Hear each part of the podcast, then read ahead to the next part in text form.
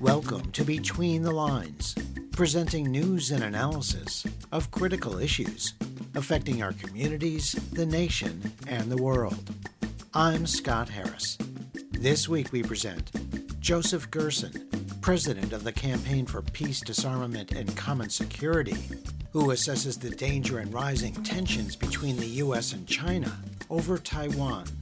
Dr. Bandy Lee, a forensic psychiatrist and president of the World Mental Health Coalition, who examines Donald Trump and the Republican Party's dangerous embrace of political violence.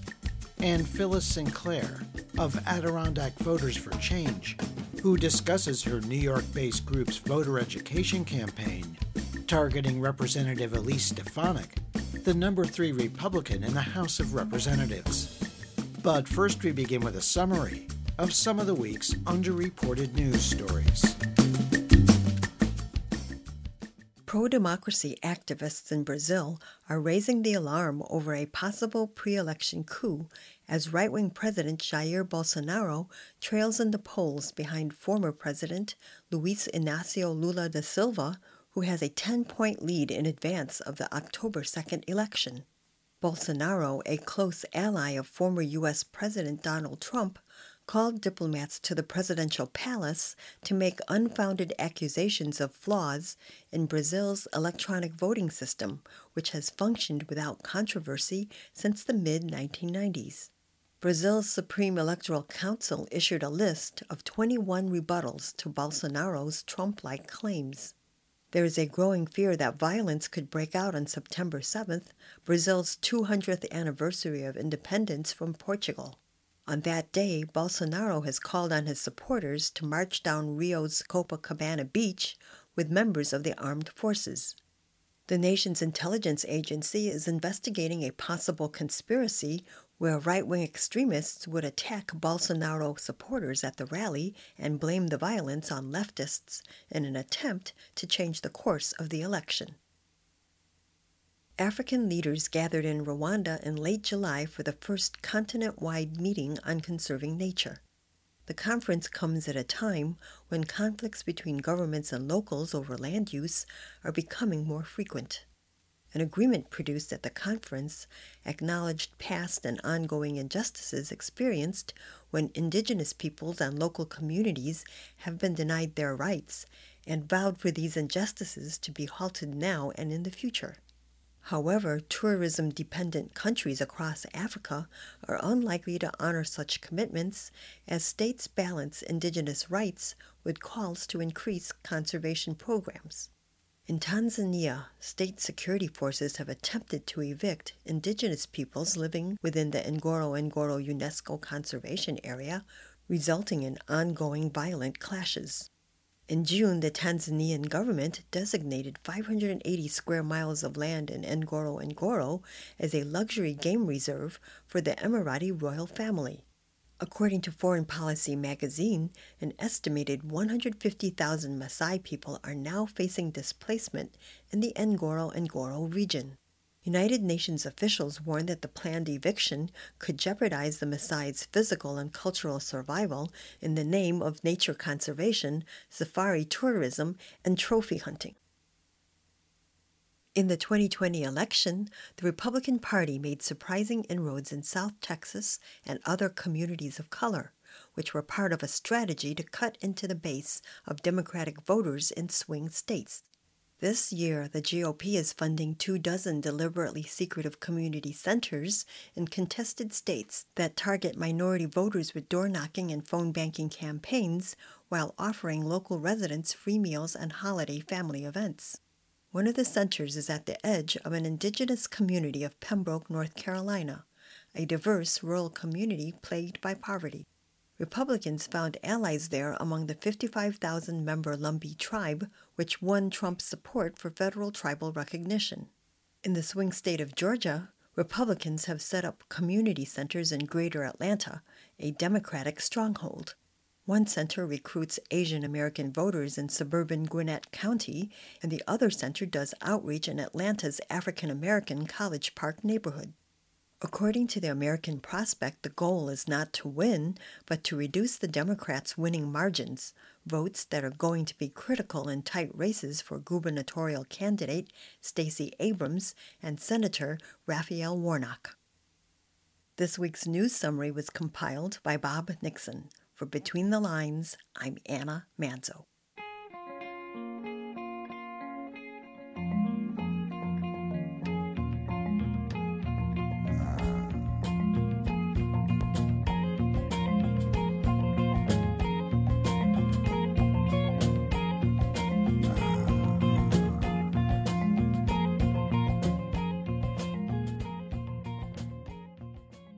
One day after the August 14th arrival of a U.S. congressional delegation in Taipei, Taiwan's capital, China's military conducted combat patrols in the waters and airspace around the island nation. A Chinese military official announced, quote, We will take all necessary measures and resolutely defend national sovereignty and the peace and stability of the Taiwan Strait. Taiwan's Ministry of National Defense said 30 Chinese People's Liberation Army warplanes and five vessels were detected in the Taiwan Strait on August 15th. After House Speaker Nancy Pelosi arrived in Taiwan for a visit earlier in August, the first such visit by a U.S. Speaker of the House in 25 years, Beijing also responded with military exercises. Harsh condemnation of the visit was accompanied by China's suspension of all cooperation with the U.S. on climate policy cancellation of meetings between U.S. and Chinese defense officials, and a halt to cooperation on the repatriation of illegal immigrants and legal assistance on criminal matters. After nationalist Chinese forces established a rival government on Taiwan in 1949, Beijing has viewed the island as an illegitimate breakaway province and an inalienable part of China's territory. Since the 1970s, the U.S. has officially recognized only Beijing, but it also supplies Taiwan with weapons and provides diplomatic support. Your reporter spoke with Joseph Gerson, president of the Campaign for Peace, Disarmament, and Common Security, who talks about the danger and rising tensions between the U.S. and China over Taiwan and how relations between Washington and Beijing could be improved. Uh, you know, to understand what's happening uh, in relationship to Taiwan, I guess two two things to emphasize. Uh, one is the danger uh, that an incident, an accident, or miscalculation uh, of our military forces could lead to to escalating conflict, including even the possibility of, of, of, nuclear conflict, as we think about especially the, the nationalist forces on both sides. So that's that's the most immediate thing we have to be thinking about then I think we have to step back and think about the larger context. And the larger context is what's called the Thucydides trap, the uh, tradition, the pattern of uh, rising and declining powers, empires, uh, almost always, but not quite always, uh, ending up in disastrous conflicts and wars. So we had two of these, for example, uh, in in the 20th century, uh, when the dominant powers, Britain and, and the United States, were unable to integrate uh, rising powers, Germany and, uh, and Japan, into their systems. Uh, and and if you will, I'd say we, have a situation in which you know the United States is attempting to uh, defend what's politely called its hegemony, and less politely called its empire uh, across Asia Pacific. I mean, we need to remember that go far as far back as 1898, when the United States was conquering the Philippines, Guam, annexing Hawaii uh, the purpose was to gain access to the to the China market. Uh, and you know, the Second World War, while it was an anti-Nazi war in Europe, in Asia, in the Pacific, it was a war between three empires: Japan, the United States, and Britain. Uh, the U.S. won. The Pacific became an American lake. Uh, the Chinese uh, you know, have have now come out of what they they perceive to be 150 years of humiliation by the Western states. In relationship to Taiwan, I have to say the Biden administration has made one mistake after another. You know, at the, at the foundation of U.S. Chinese relations since 1979 uh, has been U.S. recognition of one China and what's called strategic ambiguity, whether or not the United States would actually defend uh, Taiwan in the case of a military conflict. What we've had with the Biden administration is a backing away from that, uh, moving towards support for uh, Taiwanese independence, uh, you know, rather than, than, than focusing on trying to maintain some degree of stability uh, and negotiations between uh, Taiwan, which is an increasingly democratic society, uh, and, and China. Uh, so you, you have, for example, talking points on the State Department's uh, webpage, which have been removed, statements to the effect that um, we respected the one China policy, uh, or that we uh, opposed Taiwan Declaration of Independence. Those have been removed. Uh, so then you have Pelosi coming. Uh, you know, she's not just anybody. Uh, she's you know the, the third most powerful figure uh, in under our Constitution. now followed by you know by, by this delegation. so it's, it's what we've been seeing. We saw actually with, in, in Biden's inauguration uh, is an effort by the, the, the Washington elite uh, to bring Taiwan fully into the U.S. sphere, which the Chinese government, uh, believing Taiwan to be a, a, renegade province separated from them for 125 years, first by Japan and then by the United States, um, you know, they're they're they're they're, they're signaling that they're they're not they're not happy about this. When it comes to the escalating tensions between the United States and, and China, who benefits from that? I'm guessing defense contractors and weapons makers are the folks who directly benefit from increased militarism in the region. But the other side of that question, of course, is how could U.S. China relations be improved at this point? Well, I think the, the, the most obvious uh, step uh, would be to begin, uh, re- basically, re begin, uh, recommence uh, what were called the strategic and economic uh, security discussions. It was kind of a semi-annual meeting uh, between top economic and military leaders on, both sides uh, to kind of share where their red lines are uh, and to talk about how to avoid uh, crossing them. You know, while we're dancing around the danger of, of, of a massive war, we're, we're, we're avoiding dealing with the, second uh, of the existential threats we face, which is the, the climate catastrophe. Uh, and the reality is that that's not going to be addressed uh, unless you have cooperation by the United States and China, which are the two biggest uh, emitters of greenhouse gases and have the power to begin to, to, to, to pull this into control. That was Joseph Gerson, president of the Campaign for Peace, Disarmament, and Common Security, and author of Empire and the Bomb how the U.S. uses nuclear weapons to dominate the world. Find more analysis and commentary on rising tensions between the U.S. and China by visiting our Between the Lines website at btlonline.org. During Donald Trump's 2016 campaign for president, the candidate often spouted violent rhetoric, such as urging his supporters to beat up any protesters who showed up at his rallies. As president, Trump continued to use the same type of language when talking about police treatment of suspects or dehumanizing Muslims and immigrants who crossed the U.S. southern border.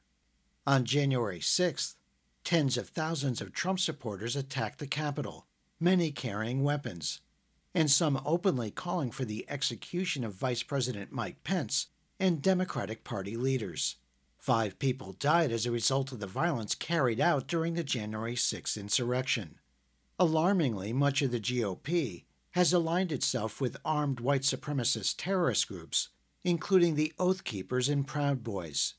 Since Trump's election defeat, the former president's allies have directed thousands of death threats to election officials and legislators, as well as their family members, including children.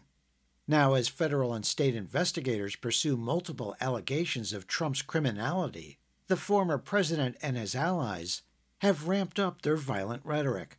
Calls for political violence from Trump supporters, echoed by many extreme right wing commentators, peaked recently after the FBI searched Trump's residence at Mar a Lago for classified and national security documents. In addition to hundreds of online threats directed at federal law enforcement agencies, a man attacked the Cincinnati FBI office on August 11th, who was later killed in a standoff with police. Your reporter spoke with Dr. Bandy Lee, a forensic psychiatrist and president of the World Mental Health Coalition.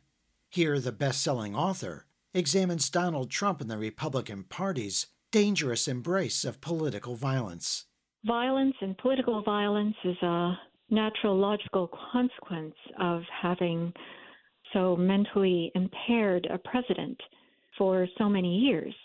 Uh, in fact, we were hoping very much as mental health professionals that our warning, our, our scientific basis and clinical background that would tell us how dangerous the situation is in the spectrum of uh, dangerous situations and, and also what interventions are necessary. And what was necessary was an early intervention. Three months after uh, our book was out, The Dangerous Case of Donald Trump, 27 psychiatrists and mental health experts assess a president. Uh, within three months, we were able to raise the topic to the number one issue of national conversation. In fact, I was invited to every cable and news uh, network news program. I didn't accept them all, but I was invited to all. There was not one I wasn't invited to. But after the American Psychiatric Association stepped in, using its clout essentially to protect the president over the public because it gets federal funding, essentially shut down the discussion, even though uh, it was the number one, the number one emergency of the Trump presidency was psychiatric.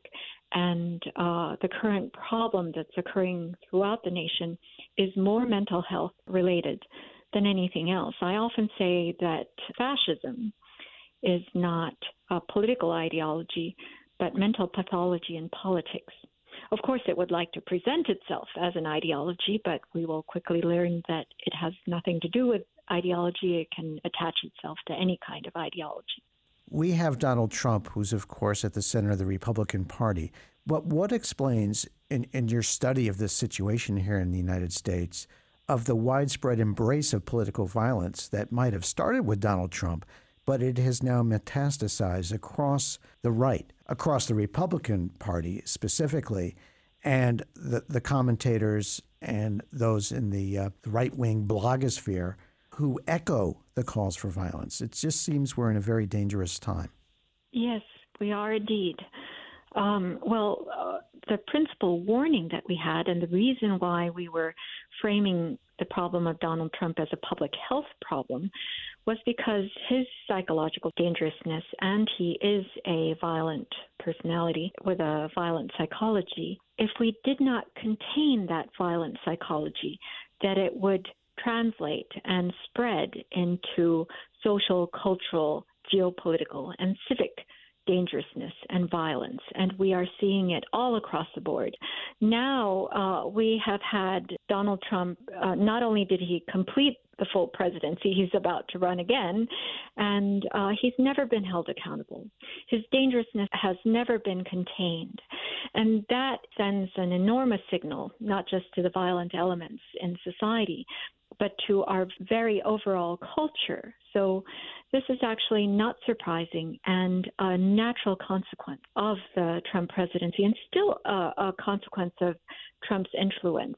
In fact, if we contained him now, we're talking about indictment of charges, prosecution after the January 6th committee hearings, and uh, the Attorney General is finally stepping up after much time when we would have advised, if we had any say, uh, that time was a dangerous thing to allow, that uh, the situation would not remain neutral, but violence would grow as we have seen. Currently, from a therapeutic perspective, uh, indictment, prosecution, and containment of these dangers is a very urgent step because there's a contagious effect to violence and violence proneness. Uh, and, and that coupled with not only the violent rhetoric, but the detachment from reality and cherished beliefs that people have taken on because of the president's mental impairments, uh, emotional investment in believing that the 2020 election was stolen, for example. Subconsciously, you may know that they are untrue.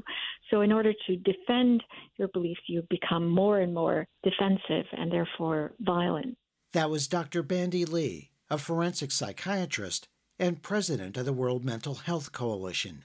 She's the author of Profile of a Nation Trump's Mind, America's Soul, and editor of The Dangerous Case of Donald Trump. 37 psychiatrists and mental health experts assess the president. Find more analysis and commentary on the rise of right wing political violence in the U.S. by visiting our Between the Lines website at btlonline.org.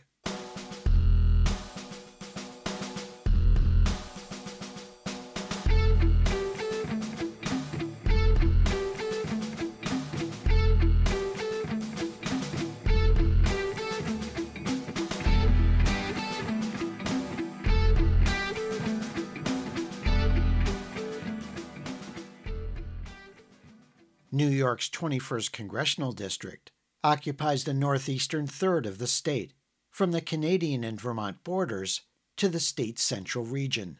The district is represented by Elise Stefanik, the number three Republican in the House, who took Liz Cheney's place when Cheney was removed by her fellow Republicans for her outspoken criticism of Donald Trump. Representative Stefanik is an eight year incumbent and popular in the mostly rural district that skews conservative. After the 2020 presidential election, Stefanik refused to certify the results, falsely claiming widespread voter fraud. But a group called Adirondack Voters for Change is now working to educate voters about her voting record, which they say does not serve her constituents. These activists hope once her voting record is known, her popularity will fade. Two Democrats are running in the primary August 23rd and the winner will face Stefanik in the November general election. Between the Lines, Melinda Tuhus spoke with Phyllis Sinclair, a member of the Hold Stefanik Accountable Committee of Adirondack Voters for Change, a nonpartisan issues based organization promoting citizen engagement. Here she discusses her group's voter education campaign that has posted informational signs across the district. The idea is to just get as brief of a message as we can on that little sign, as you mentioned. It is just a regular old campaign sign. Um, with as few words as possible, but punchy, you know, capture attention. And then we put the HR number on. So folks, if they if they want to know and explore more, they can. Uh, we have a a very, very long list of her no votes. It just seems like this past year she's done way, way more nays than yays. And so we've had to really, you know, tighten it and, and go for the things that we feel are either very egregious or extremely uh, relevant to folks up here. It doesn't matter if you're a Republican, if you're a Democrat, if you're an independent, whatever you are, if you're diabetic and you need insulin, you, you've got to have it be affordable you know it's really a life or death thing. So we're, we're looking for issues and bills that she voted against that will appeal broadly to people up here no matter what side of the political spectrum they are on. When we when we were brainstorming to try to figure out a way of sort of disc I don't want to say discredit in a way that meaning it negative, but Elise Stefanik has made makes a lot of claims about um, her support of the constituents in the North Country. And we felt it was really, really important to do good fact checking, rely on the truth, and show people hey, this is what she claims, but hey, this is what, how she voted. Could you give some examples of what you're putting on the signs?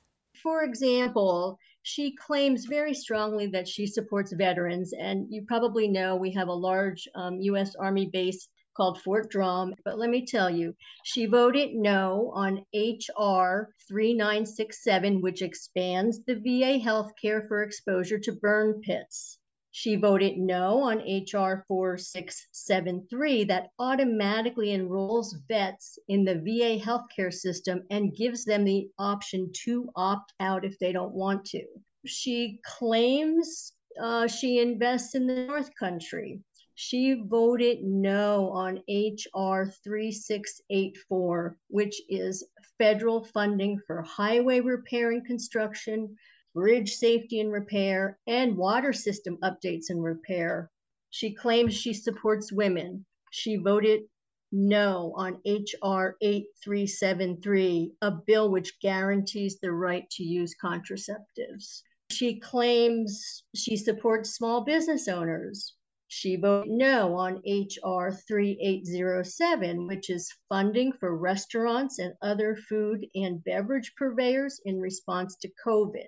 She claims she advocates for New York 21 constituents' health care.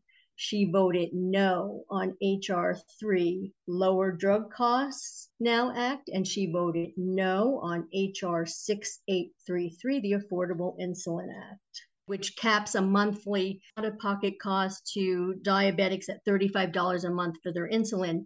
So, for example, we'll write Stefanik voted no on controlling insulin prices. And then we'll put HR 6833 at the bottom so that folks can actually look up that House resolution and see, hey, did she really vote against that? And why did she vote against it? And who voted for it, et cetera, et cetera. I mean, the list is just on and on and on. And I wanted to point out that all these bills that we're putting on our signs and all the bills that we researched that she voted nay on, they have in fact passed.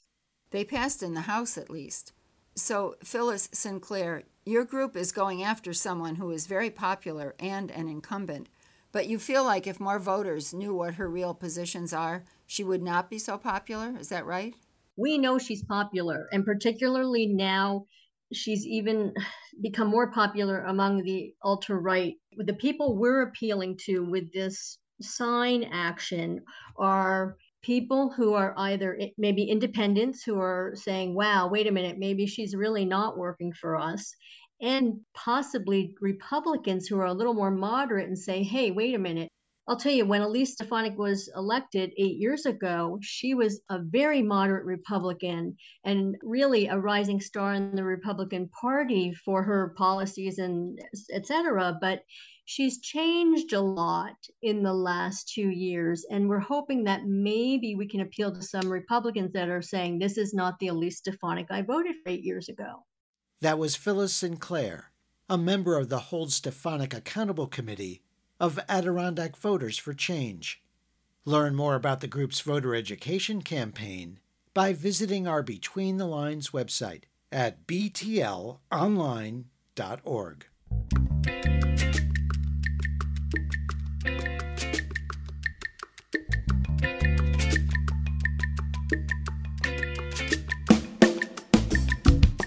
listening to Between the Lines, a weekly program presenting news and analysis of critical issues affecting our communities, the nation, and the world. Between the Lines is produced and distributed by Squeaky Wheel Productions.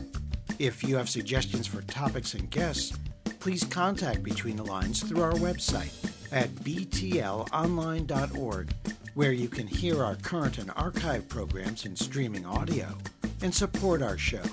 There you can also subscribe to free weekly podcasts, program summaries, and interview transcripts.